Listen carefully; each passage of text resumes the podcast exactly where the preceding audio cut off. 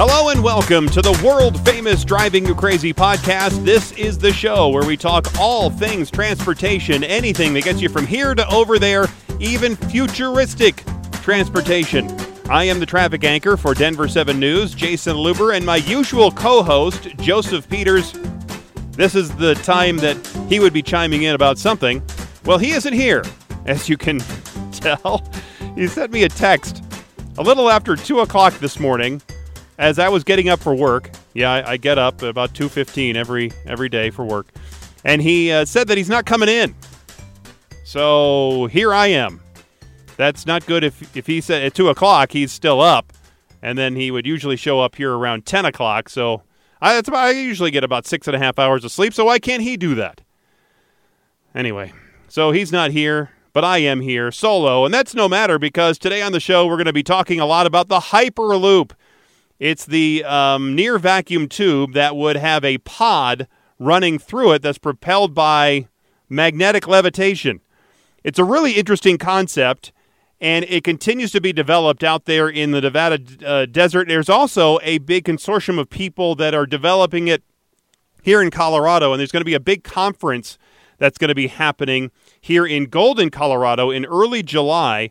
And we'll speak with Dave Clute. He is the president of the Hyperloop Advanced Research Partnership, and they work to advance the Hyperloop. And not only is Dave a Hyperloop expert, but he's a super advocate uh, and he's a super nuts about it. So we'll talk all about Hyperloop with Dave, and it'll be a fascinating interview, I think. And we'll hook up with Dave in just a minute.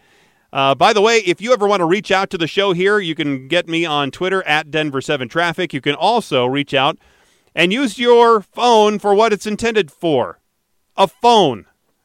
That's right. You can actually use it to dial this number 303 832 0217. 303 832 0217. I'm still waiting for some calls, some feedback calls. Yay, nay, or complaints, rants, questions, commentary, anything, even just hi.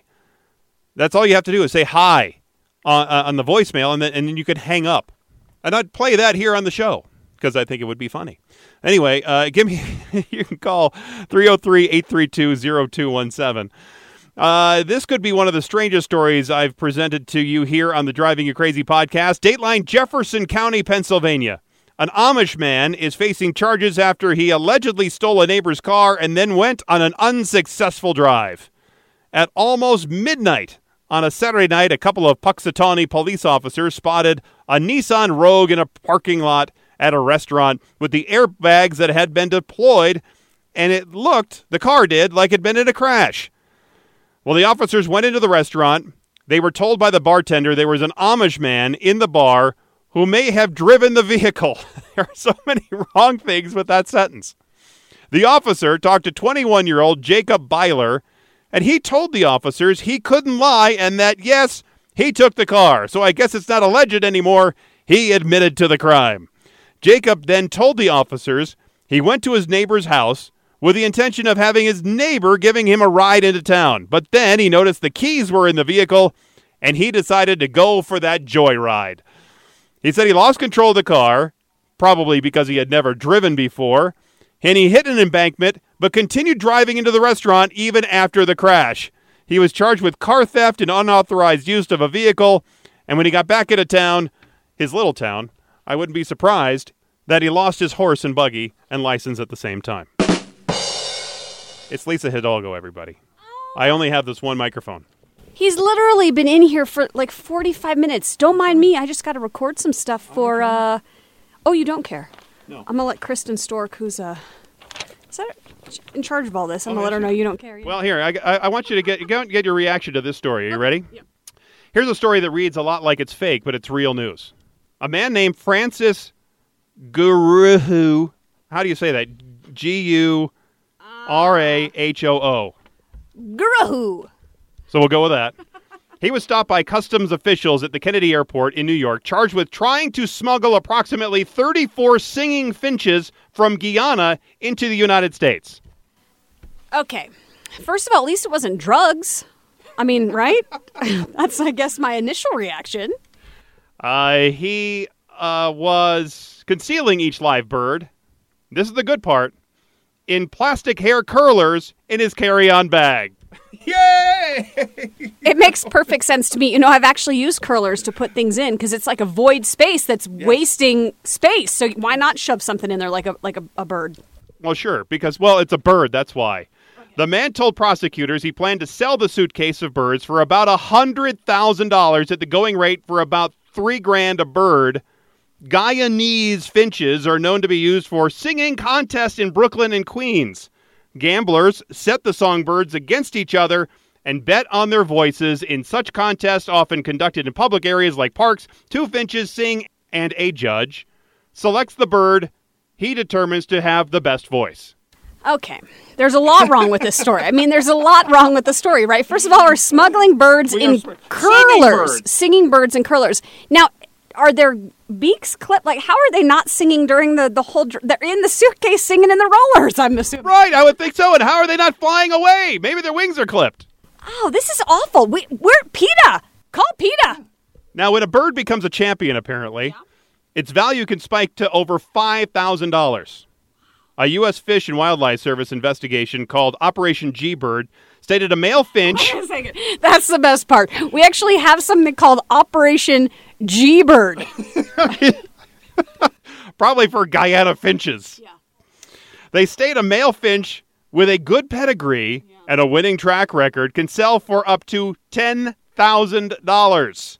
Customs and Border Protection says it nabbed smugglers trying to get nearly 200 finches into the United States last year. Now, I would think the judges could be bribed because it obviously is subjective to see which bird sings the best. Well, that's a good point. I mean, I have, as you know, I'm tone deaf, so certain birds would sound really good to me, whereas others wouldn't. I, I don't know. I again, apparently, meth's not a problem. It's the birds. It's the finches. It is the finches. All right. Well, all right. Let me finish this interview, and I'll be I'll be right and I'll be right with you. Hurry up! there she goes. All right. Well, I'm excited to get into this next topic. We have talked many times here on the show about the advancement of the Hyperloop, and we wanted to explore more about it.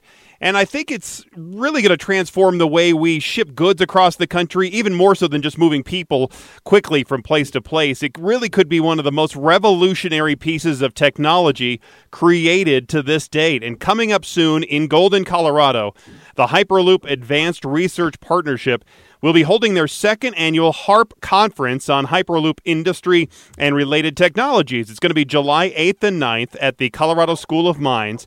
And to talk all about Hyperloop, I've invited Dave Clute. He is the president of the Hyperloop Advanced Research Partnership to be here on the show. Dave, thanks for being here on the world famous Driving You Crazy podcast. Oh, my pleasure. Thank you very much for the opportunity. All right, Dave. So before we look at exactly how the Hyperloop operates and all the challenges it faces, we'll get into that into a little bit. Let's get to know Dave a little bit. How did you get interested in the Hyperloop and what is HARP all about?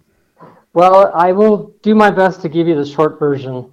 Uh, I'm a Denver native. I, uh, my wife and I were both born in Denver, and uh, I grew up there. Went to school, local schools, University of Colorado Boulder in the engineering program, and started out my career as an architectural engineer back in the 80s. And so we we've seen lots of cycles in Denver uh, oil and gas, communications, telecommunications, energy, solar.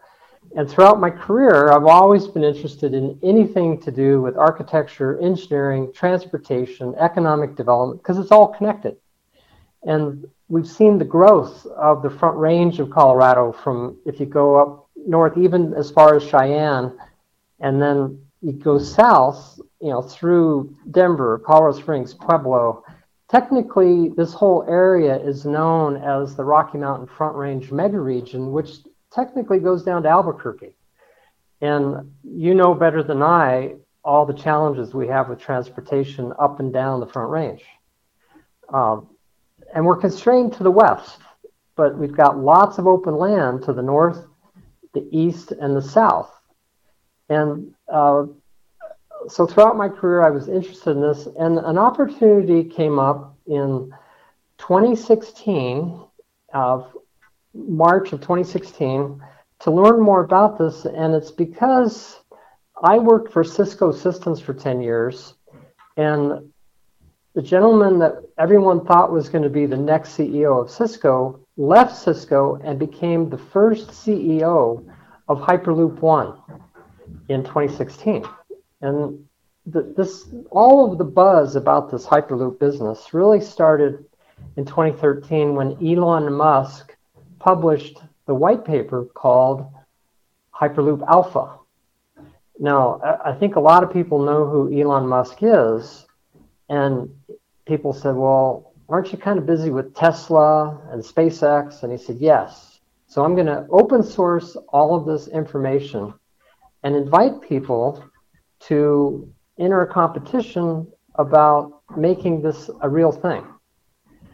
And so, you know, in the beginning, these things get overhyped and, and lots of misconceptions are created.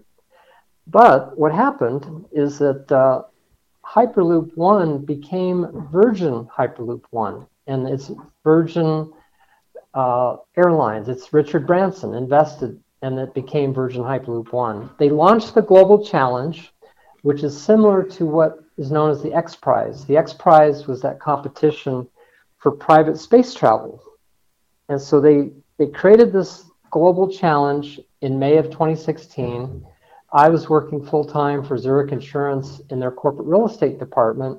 And this, for me, started as just kind of a, a hobby, really. But sometimes hobbies turn into something more. And so, myself, along with a, another local entrepreneur named John Whitcomb, he and I got interested in this, and we flew out to Nevada to see firsthand in the desert north of Las Vegas what was being created then, known as the Hyperloop One Dev Loop, D E V L O P, Dev Loop. Well, to test out the theory that, that Elon Musk had, and he described the Hyperloop as being a cross between air hockey, the Concorde jet, and a railgun. So that's kind of a strange combination. But what it really means is that there's a lot of people now that are either developing full scale prototypes and test tracks, which it's basically a tube. Imagine a water pipe 15 feet in diameter, and they're all connected together. And then you take the air out of the tube, you, you, vacu- you evacuate the tube so that it's a near vacuum, not a complete vacuum. But the whole idea is you want a near vacuum, and inside the tube, you put a magnetic levitation rail system so that the capsules or the pods, which are the size of a cargo container or a school bus, are propelled through this near vacuum at high speeds. In fact, it's it's theorized. It's, we haven't got there yet, but it's theorized that the physics and the science behind it. There's no reason that these capsules or pods can't go the speed of sound. So imagine getting in this tube and a human getting into a tube, it's going to feel like a first class airline seat when you get in. And it, it won't take off like a rocket, it'll start slow, and it's, it uses a similar technology to maglev rail lines. Technically, it's, it's referred to as a linear induction motor electrically powered by renewable energy, solar or wind. But it's a renewable energy source, and there's lots of very compelling reasons why this, this technology, this crazy idea, can and will work. And so the first successful test of this technology was the open air propulsion system test in the desert by Hyperloop One. And I love the name they used of the test rig. It's called Blade Runner because it was an open air track and they were just testing the propulsion system and it was wildly successful. It, it got launched from a standstill, this little test rig called Blade Runner. They launched it, it went from zero to, I don't remember the exact number, I'd have to look up. But it was like 200 miles an hour in literally three to four seconds. The problem is when you do something like that, it also has to stop. So braking is important. yeah, most people want to stop slowly, exactly. not quickly. Exactly. And so what you do is you reverse the propulsion mechanism and you slow it down by reversing the induction motor. It becomes a braking system. But what happens is when it gets going, the propulsion system actually levitates so that there's no friction between the bottom of the tube or the rail and magnetic levitation. You're actually riding on magnetic air bearings. And that's similar to high speed rail and maglev trains that are pretty common now in Europe and Japan. In fact, maglev high speed train travel is also improving dramatically and quickly. And a lot of folks say, well, we don't need Hyperloop because we're going to have maglev rail lines. Well, we've learned that this is not as much an engineering challenge as a social, economic, and environmental challenge.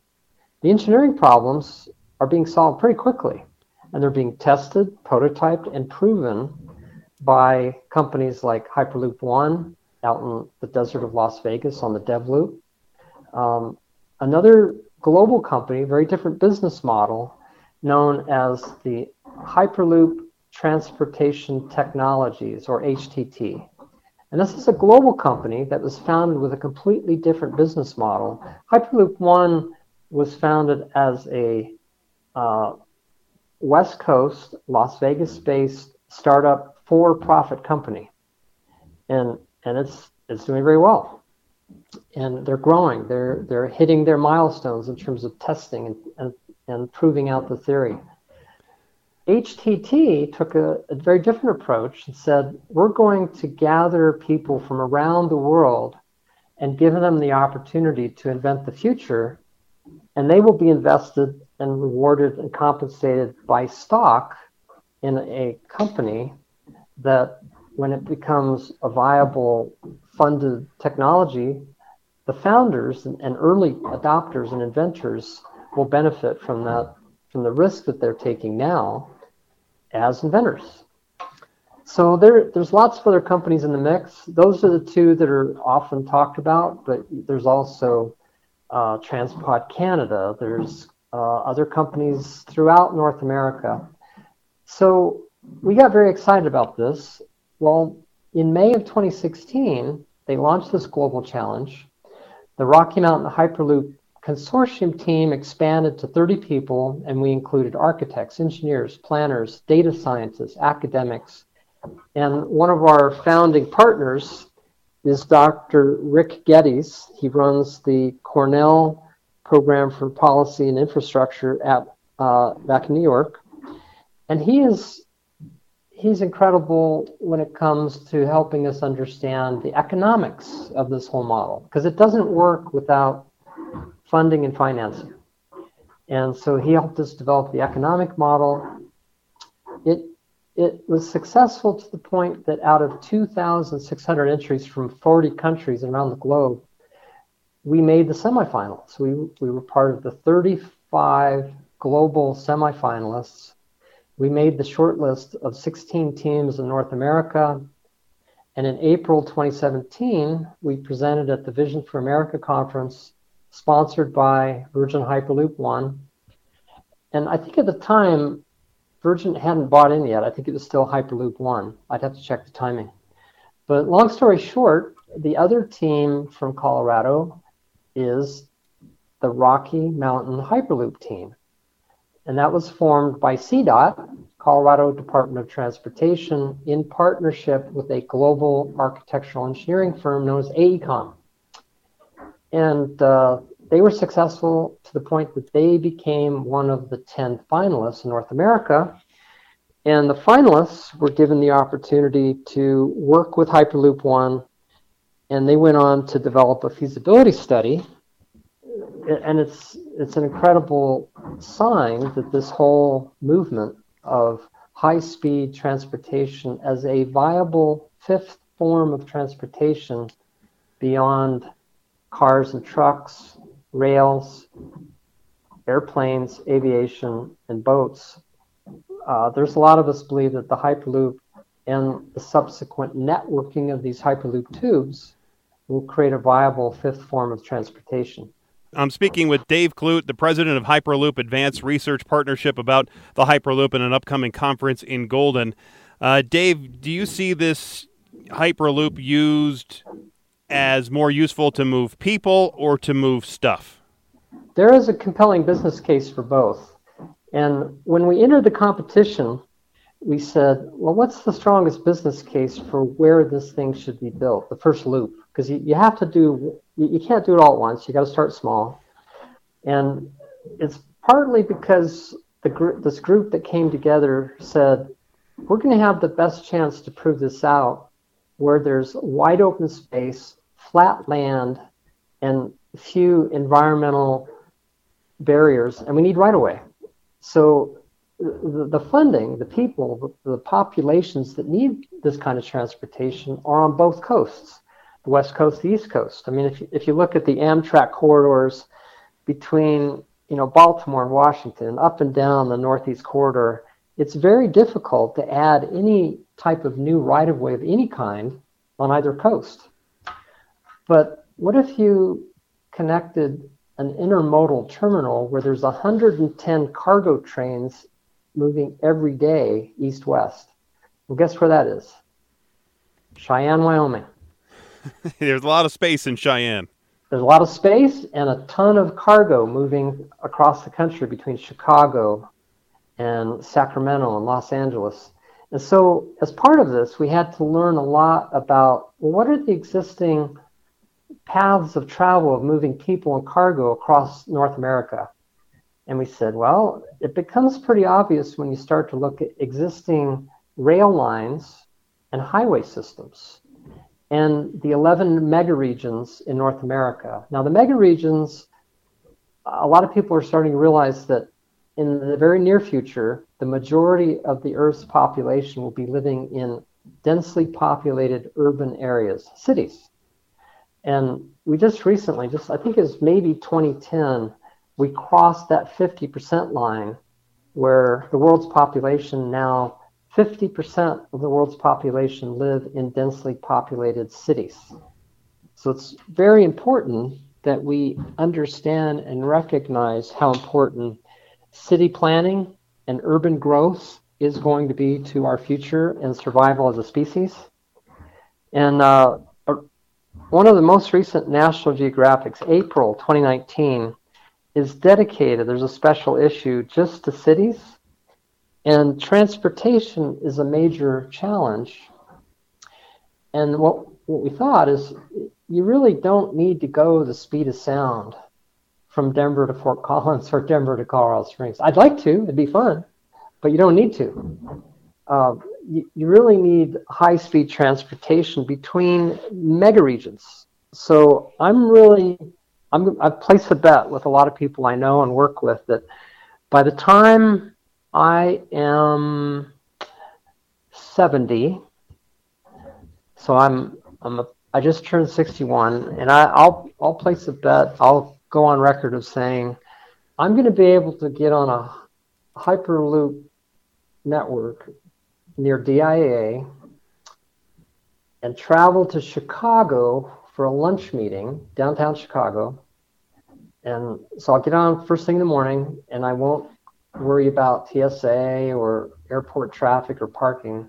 I would hope that you would have some kind of security to go through. Well, there will be security, but it'll be the second or third generation of TSA, and it's going to be a lot easier. Maybe by then it'll be automated. It'll be uh, androids and robots that look like humans, but there'll be androids that say, you know, they greet you, and it'll be automated. Because the way I'll get there is by dialing up an autonomous vehicle on my smartphone. The autonomous vehicle will pick me up at my front door. It will take me to the Hyperloop terminal and that same vehicle may actually just kind of find its way into the Hyperloop capsule and it'll be seamless. Or maybe I'll get out of the autonomous vehicle and, you know, step through the lounge and grab a cup of coffee and find my first class Hyperloop comfortable seat. And then I will depart the DIA Hyperloop terminal and I'll be in Chicago in time for my 10 a.m. meeting. downtown Chicago because I'll I'll end up at the Hyperloop terminal at, at O'Hare, and I'll go from O'Hare to downtown in about four minutes. I'll have my meeting downtown Chicago, finish up lunch around mm, one o'clock, find my way back to the terminal in downtown Chicago, and I'll be back home before dinner. Doesn't seem that it can be that not not that the, the, the technology can get you from place to place quickly, but it doesn't seem that in nine years that will be a reality the way we are looking at because we, we don't even have any operating tubes right now.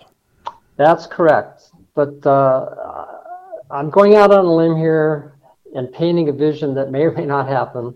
If it doesn't happen between Denver and Chicago, it could happen between Abu Dhabi and Dubai, or it could happen between St. Louis and Cleveland. Actually, that, that's a, probably a safer bet as the, the route in the Midwest using the existing I 70 corridors that are flat and straight, because that's what you need. You need existing right of ways that are open, flat, because if you're going the speed of sound, it's kind of hard to turn. You need very large turning radii and flat land. There's a lot of open land between Denver and Chicago.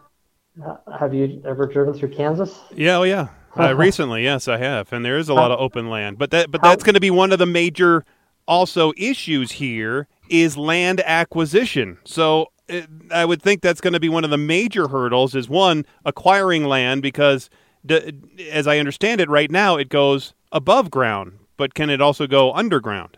It can go, and that's the preferred method. That's the least expensive mode. Is above ground on elevated piers, because if you're a rancher or a landowner operator, and if the tubes are elevated and you've got cattle or livestock, it could be closed range, open range. The cattle don't much care what's, you know, 30 feet above them. It's kind of like now there is a lot of controversy around wind towers, but I, I see a lot of wind towers, wind farms coexisting quite well with oil and gas fields, cattle ranges, open livestock. And so it's a compatible use. But granted, you still have right of way issues. But the right of way issues are going to be discussed at our conference because the theme of this year's conference is all about right of ways, civil engineering technical challenges, energy challenges, and a big emphasis on safety and security because this creates a whole new target a whole new opportunity for terrorists and, and people that want to do damage to public infrastructure. So we're, uh, and this, this is actually a pretty good segue to talk about HARP. When we didn't make the cut uh, to the finalists, when I say we, it's the 30 people that were working on the Rocky Mountain Hyperloop Consortium. We said, wow, we, we never expected to even make it that far. We went from, I mean, if you do, do the math, um, were like a rounding error out of 2,600 entries. And these were all volunteers. These this was all done volunteer time. We all had day jobs, but it was fun because it was short short lived. It was May to October 2016. They didn't announce the semifinalists till 2017. Then they had the Vision for American April, and we said, "Wow, that was interesting, but what do we do now?" And so we split into two groups one group formed a new company. And this is John Whitcomb and Rebecca Leonard. And, and John can talk to you about the HyperNet Holding Corporation. That's the for profit entity that is focusing on ways to create a business model that makes this not only real, but sustainable and energy efficient. But we also saw a need for kind of a research and development arm, and that's where the Hyperloop Advanced Research Partnership came from as a nonprofit entity focused on becoming the hub of information for knowledge, research, applied research, academic research, peer reviewed research and development as a neutral third party trusted advisor to represent the good, the bad, and the ugly about should this thing even exist? I mean, is it is it so crazy that we shouldn't even pursue it? Well, there's a lot of people now, and, and a lot of them will be at the conference, including uh, Mr. Ariel Wolf, who is uh, representing the Department of Transportation. He was appointed to the uh, Technology Council recently chartered by the U.S. Department of Transportation under Elizabeth Chao. So Ariel is one of our keynotes. He will be talking about what the DOT has been doing in the last months and reaching back a couple years about the Hyperloop, which is analogous to what happened in the 50s with the interstate highway system. A lot of people don't realize that the interstate highway system connecting our major cities in the 50s and 60s was driven by the need to transport material, cargo, and people, machines, and equipment. And the right of ways, the interstate highway system, like I 25 is a perfect example. I never knew it until I learned as part of the Global Challenge that the, the right of way for our I 25 corridor is 300 feet. That's the width of a football field. You can land a B 25 in a 300 foot right of way if you need to. And so the whole interstate highway system was designed and developed and paid for by the Department of Defense. But it became a very useful way to connect our cities so that we could drive from Denver to Chicago or LA or Houston in a reasonable amount of time. So the HyperNet network is the interstate highway system 21st century version, but using a different mode of transport. Guideways that are either elevated, suspended, underground, above ground, below ground. They can go through uh, oceans. And with the new tunneling technologies that are coming from companies like the Boring Company, instead of worrying about going over or under mountains, lakes, or rivers or oceans, just go straight because it's really important to keep the tubes straight, level, and flexible because you have to accommodate thermal and seismic movements. That's one of the engineering challenges. But if you just go straight, you can you can go through the mountains, or you can go, you know, across oceans, waterways. Now, I don't want to oversimplify it to the point that it sounds trivial because it's not. Uh, we estimate the cost right now of constructing the Hyperloop system to be about $200 million per mile. That's a lot. That's a ton. I'm speaking with Dave Clute. He's the president of the Hyperloop Advanced Research Partnership about the Hyperloop and the upcoming conference talking about Hyperloop. It's going to be in Golden on July 8th and 9th. I want to get back, Dave, to the logistics of the actual tube and – how the environment will affect it. You mentioned there is a lot of land around Cheyenne and out here in the Great Plains. But what about real life, real physical challenges of the tube sitting in an open field in Nebraska on that line from Chicago to Denver during the heat of the summer or the cold of the winter? We know what the, we, we know what weather can do to our cars and, and other mechanical uh, operations. What what does that extreme do to the Hyperloop? Great, great questions. And I'll give you the short answer, but I invite you and your listeners to attend the conference, specifically session four that talks about the physics of the Hyperloop, the technical challenges and solutions that deal with thermal movement, seismic movement, because you have to be able to move in multiple dimensions, up and down, sideways, back and forth. Because there, here's a great example. When they built the St. Louis Arch, they they had to worry about half of the arch expanding in the sun because the sun was coming up on the east side, and it, the east side of the arch when they're building it actually expanded quite a lot, and so thermal movement's a big issue for metal tubes as well, and so that's the whole reason for Hyperloop One building the test track in the desert of Nevada, which can get pretty hot. And at nighttime, it gets kind of chilly in the desert. But it doesn't so, get to 30 degrees below zero. Correct. So we're going to need new materials. We, we can't do it with steel water pipe. I mean, the, the, the test loop is built from that just so we can prove out the theory. But this is going to create opportunities for new materials science. And that's why we need our students, starting as young as kindergarten, elementary school, junior high, and high school, getting involved, it's going to create opportunities for new material science because it's the, the, logical answer to that question is it has to be a new type of material that can be easily manufactured, deployed, installed, operated, and maintained.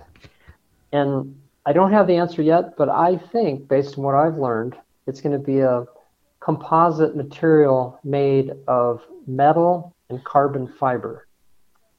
Their capsule is made of a new material that is a carbon fiber material that's lightweight that's what they make Formula One race cars out of. So the capsules are going to be carbon fiber. The tubes are going to have to be a composite material that can be quickly and easily produced. So the tubes themselves, the quick answer is going to be new material, probably a metal carbon fiber composite. There are a lot of other challenges with new materials and with the logistics of putting this out somewhere because what if there's a leak uh, in one of the tubes? It's not a pure vacuum, as you said, but it is going to be a near vacuum, so any leak is going to be sucking a lot of air in there, and that's going to cause a weak area in uh, the tube somewhere. I would imagine that every square mile of this tube is going to have to be at least inspected all the time, and it's going to take a lot of manpower, or at least machine power, if you have some kind of remote drone doing doing the inspections to to make sure that it's safe. Absolutely, great question. I mean, how could one of those holes appear?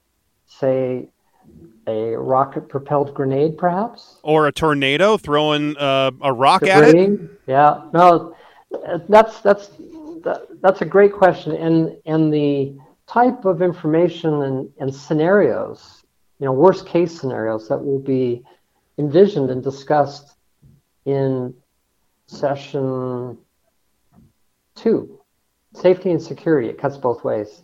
So we've got subject matter experts, scientists that are going to try to think of worst case scenarios of what's the threat, what, what are the all different types of, you know, uh, man-made threats, natural threats, and do you, you remember that commercial back from the 70s and 80s? I think it was about margarine and and Mother Nature came on, and she said, "It's not nice to mess with Mother Nature." Well, we've seen firsthand the damage that can be caused with tornadoes and hailstorms. I mean, I, I live here in Colorado Springs in Hail Alley, and you know what kind of damage can natural disasters cause? And the answer is tremendous damage. So the engineering solution has to be figured out how can this thing survive a tornado or a tsunami or hailstorm or, you know, God forbid, man-made weapons and threats? Or, or even just a couple of kids spray painting this the structure, you know that uh, that the uh, tube is being held on. So it exactly. could be something yep, yep. as minuscule as that. But you also have people that are messing around with it that you don't want around that type of equipment.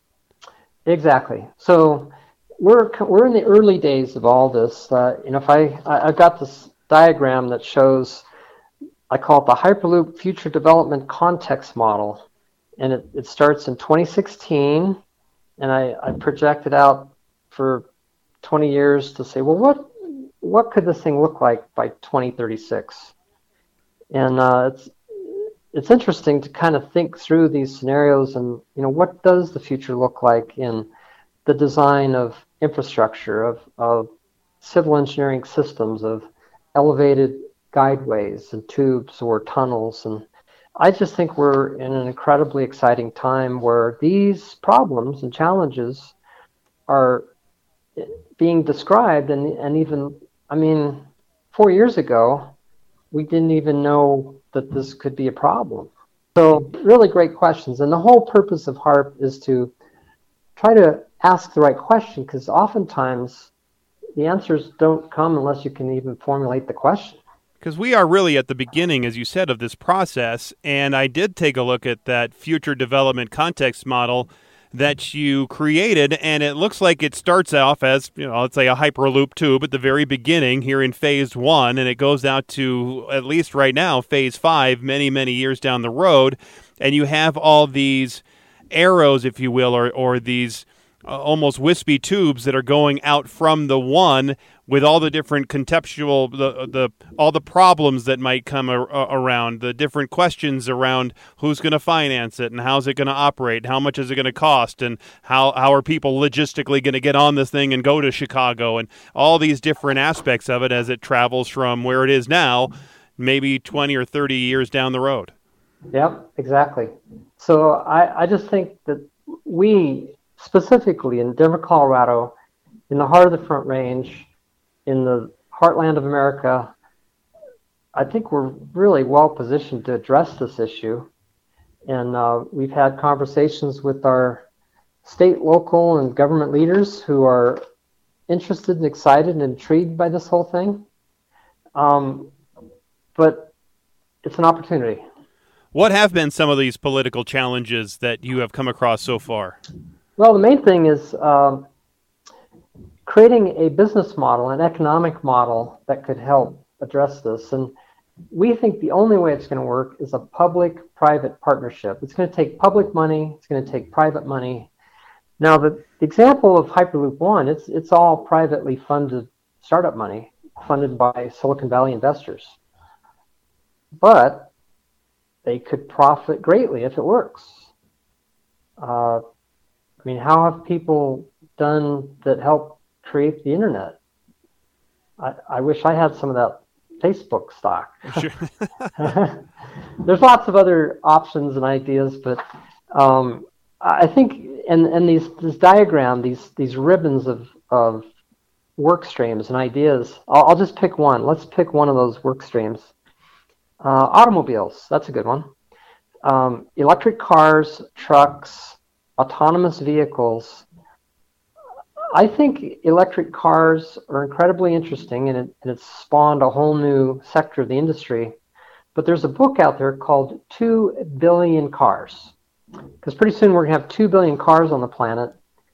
And while the book talks about vehicle transportation, the real premise of the book is the shift from a carbon based economy to a hydrogen powered economy. And I think that's the end game. I think electrical powered you still need right now you still need a power plant to produce electricity to charge up the batteries in the cars and trucks. Now we're seeing changes in power plants quickly. We're going from coal to gas. We're going to renewables. It was pretty exciting this year to hear that for the first time in history renewable energy for a brief time surpassed coal as the main power source. Then you look at the future of railroads and high speed rail and Another very relevant example is right again in Denver, Boom Supersonic, the successor to the Concorde jet. We've talked about that here on the yeah. show already. Yeah, very exciting. I, I I'm looking forward. You know, before I get on the Hyperloop to Chicago, I'm looking forward to going supersonic and flying. We'll have to go from a coastal city initially because you got the sonic boom problem and you also right. have well that, and you have regulations preventing any supersonic yes. flight across the continental U.S. right but now. But I, if I could, I'd buy a ticket today to go from San Francisco to Sydney supersonic, and I'm looking forward to booking that flight either on Virgin or Japan Airlines in the next three to five years. So, how much money do you think is going to be poured into this Hyperloop? You mentioned some of the investors there in Silicon Valley. How much do you think is going to be poured in here? How much should be spent to make this a reality? Well, I've, I've got some statistics on that. Um, right now, the Hyperloop technology market is estimated to be about $1.4 billion in 2022. Uh, the projections are a compound annual growth rate that by 2026 it'll be a $6.3 billion market. Now, if, if you do the math, $200 million a mile, you're not going to be able to build that route from Denver to Chicago if the unit cost is that high. We, there's nothing we can do in unless Warren Buffett decides to put all his money into the Hyperloop, which won't happen. But uh, it's it's going to take proof points along the way, and that unit cost is going to have to come way down. We, we simply can't afford $200 million a mile. So it's going to have to get to the point where we do proof of concepts. And, and maybe we start out in Colorado and we go from DIA to Greeley, as suggested by Rocky Mountain Hyperloop. Yeah, because so many people want to go to Greeley. Well, the reason Greeley, the reason I mentioned Greeley is it's flat, it's open. Uh, I think it's about 40 miles. And everybody wants to leave. Well, you want to you want a proof of concept that will prove out the idea so everybody can build the next loop that goes from DIA to Vail. So we can so we can do day skiing again. I, I don't do day trips anymore because I, I can't I can't get there in time. I used to be a day skier growing up, and you get from my house in Denver, and I'd be on the slopes by eight o'clock. Can't do that anymore. But how do you come over overcome those terrain challenges of, of the Rockies? And you keep saying we need something that is straight and flat. Well, the country isn't just straight and it's not just flat, and we need to get from place to place. So those terrain challenges seem like it's also a pretty big issue. Well, I'm going to defer to Mr. Musk to help figure that one out with the Boring Company. We'll go through the mountains with the Boring Company solutions. And by the way, I, I don't have any stock in any of these companies. so, who are some of the big investors behind it? Does Elon Musk have any money? That you, you mentioned Richard Branson. So, who are some of the big investors here that are putting their money in the Hyperloop? Well, Elon Musk did a smart thing. He he's leveraging SpaceX and he's focusing not on the tubes or the transport infrastructure. He's focusing on the capsules themselves. And there's a whole bunch of universities globally that are participating in the SpaceX pod competition, including three from Colorado. Uh, the Digger Loop, uh, School Mines, the Hyper Falcos team in Colorado Springs, and then you just look at all the companies at the university R&D level that are being looked at, and they're raising money on their own, but they have corporate sponsors. And these are big names. If, if you just go to the website about the SpaceX pod competition and you look at the decals that go on the the test capsules developed by the university teams, and it's it's really a you know a litany of large corporate partners that help help these university teams build the pods. But um, you know the big names that you hear about, of course, are you know Elon Musk, Richard Branson, and lots of private investors from the Middle East. The, uh, the Dubai Port Authority is now one of the major investors in Hyperloop One. So uh, there's a lot of public money in Europe. Uh, Swiss Metro is another great example. They've been working on this since the 70s. And one of the other solutions is uh, governments providing the majority of the funding, particularly in Europe and India and China I think we'll probably see this happen in India or China before the United States. But I would love to see it happen here stateside in continental US before India or China. But frankly, I don't care because we're one planet. And in the big scheme of things, we have to solve this problem because we can't sustain 9 billion people in 2050 with what we're using. I'm speaking with Dave Clute, the president of Hyperloop Advanced Research Partnership, about the Hyperloop and about the upcoming conference here in Golden, July 8th and 9th. And talking about the conference, Dave, the HARP conference, it's going to uh, be open to the public, yes or no? Absolutely. Um, it's uh, open to public now. It's I've got a countdown clock on my computer, and we're only uh, 17 days away, but there's still time to register. Any uh, charge for people to go?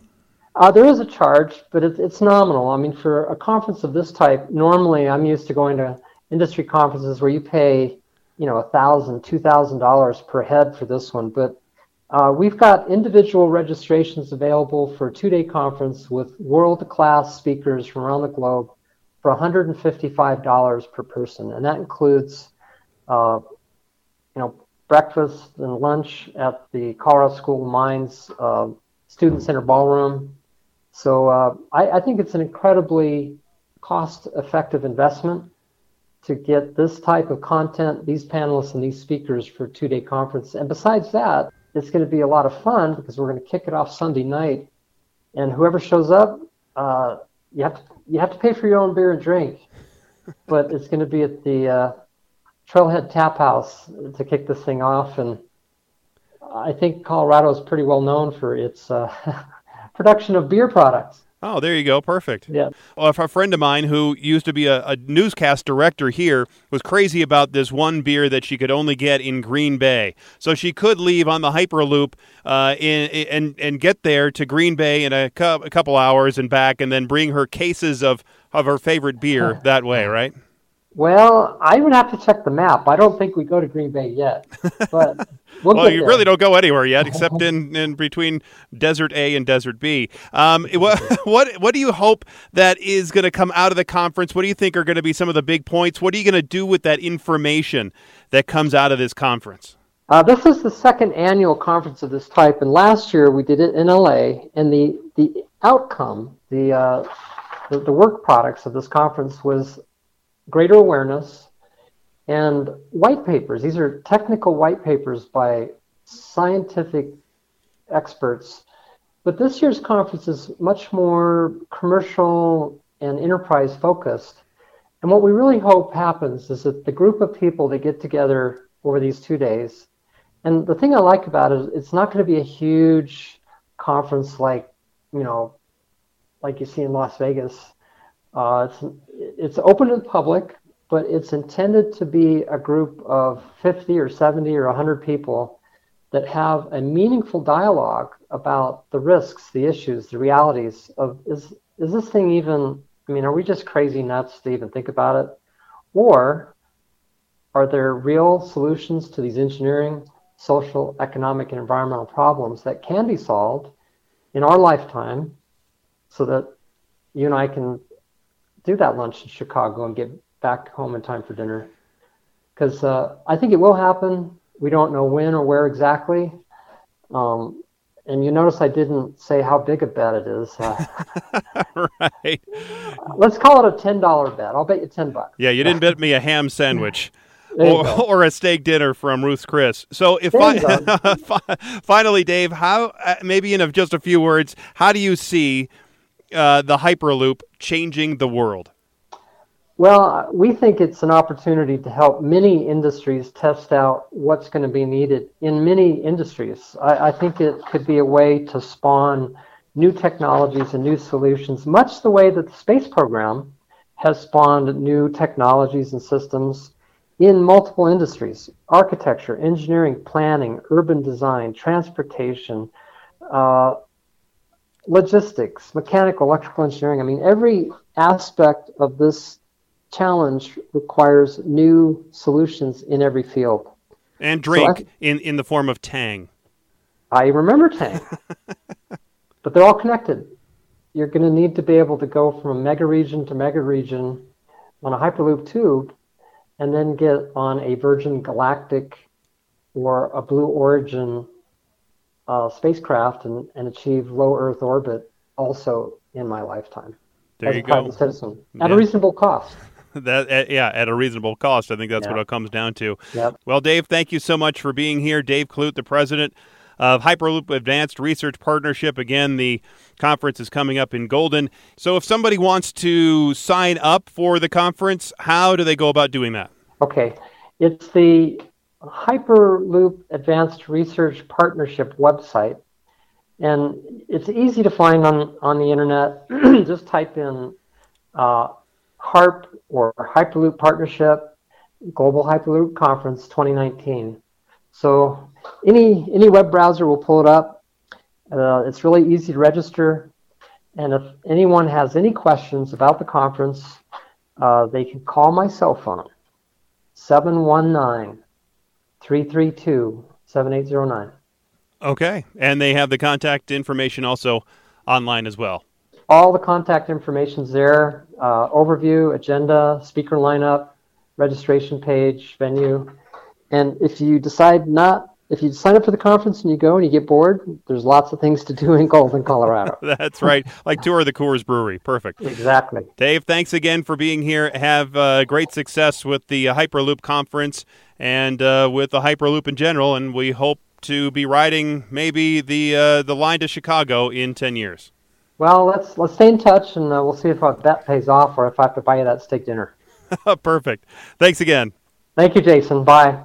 Again, that conference is July 8th and 9th at the Colorado School of Mines in Golden.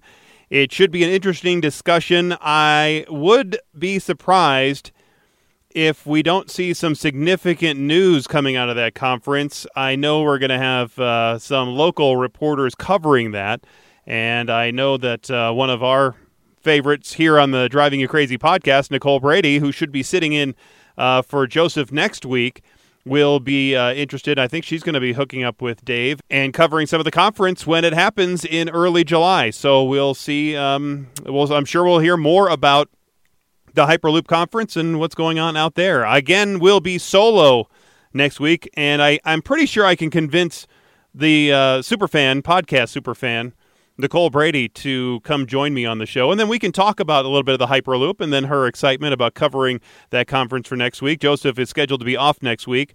Uh, he's going to be driving, I guess, from back in uh, New England and driving his, I think it's his grandmother's car all the way back here to Colorado. So that should be an interesting story when we do see him again. Oh, by the way, we still have the uh, line open. If you want to give us a message here on the Driving You Crazy podcast, you can call and leave a num- uh, message at the number 303 832 0217. It goes right to my voicemail, boom, and you can be on the show. So tell me yay, nay, anything you like, anything that's bugging you, anything that's driving you crazy, or any comments about the show. 303 832 0217. Thanks again for listening to the show and being a part of it. I always appreciate all the comments online. And until next time, I'm Jason Luber, the traffic guy. Be safe, and as always, happy motoring.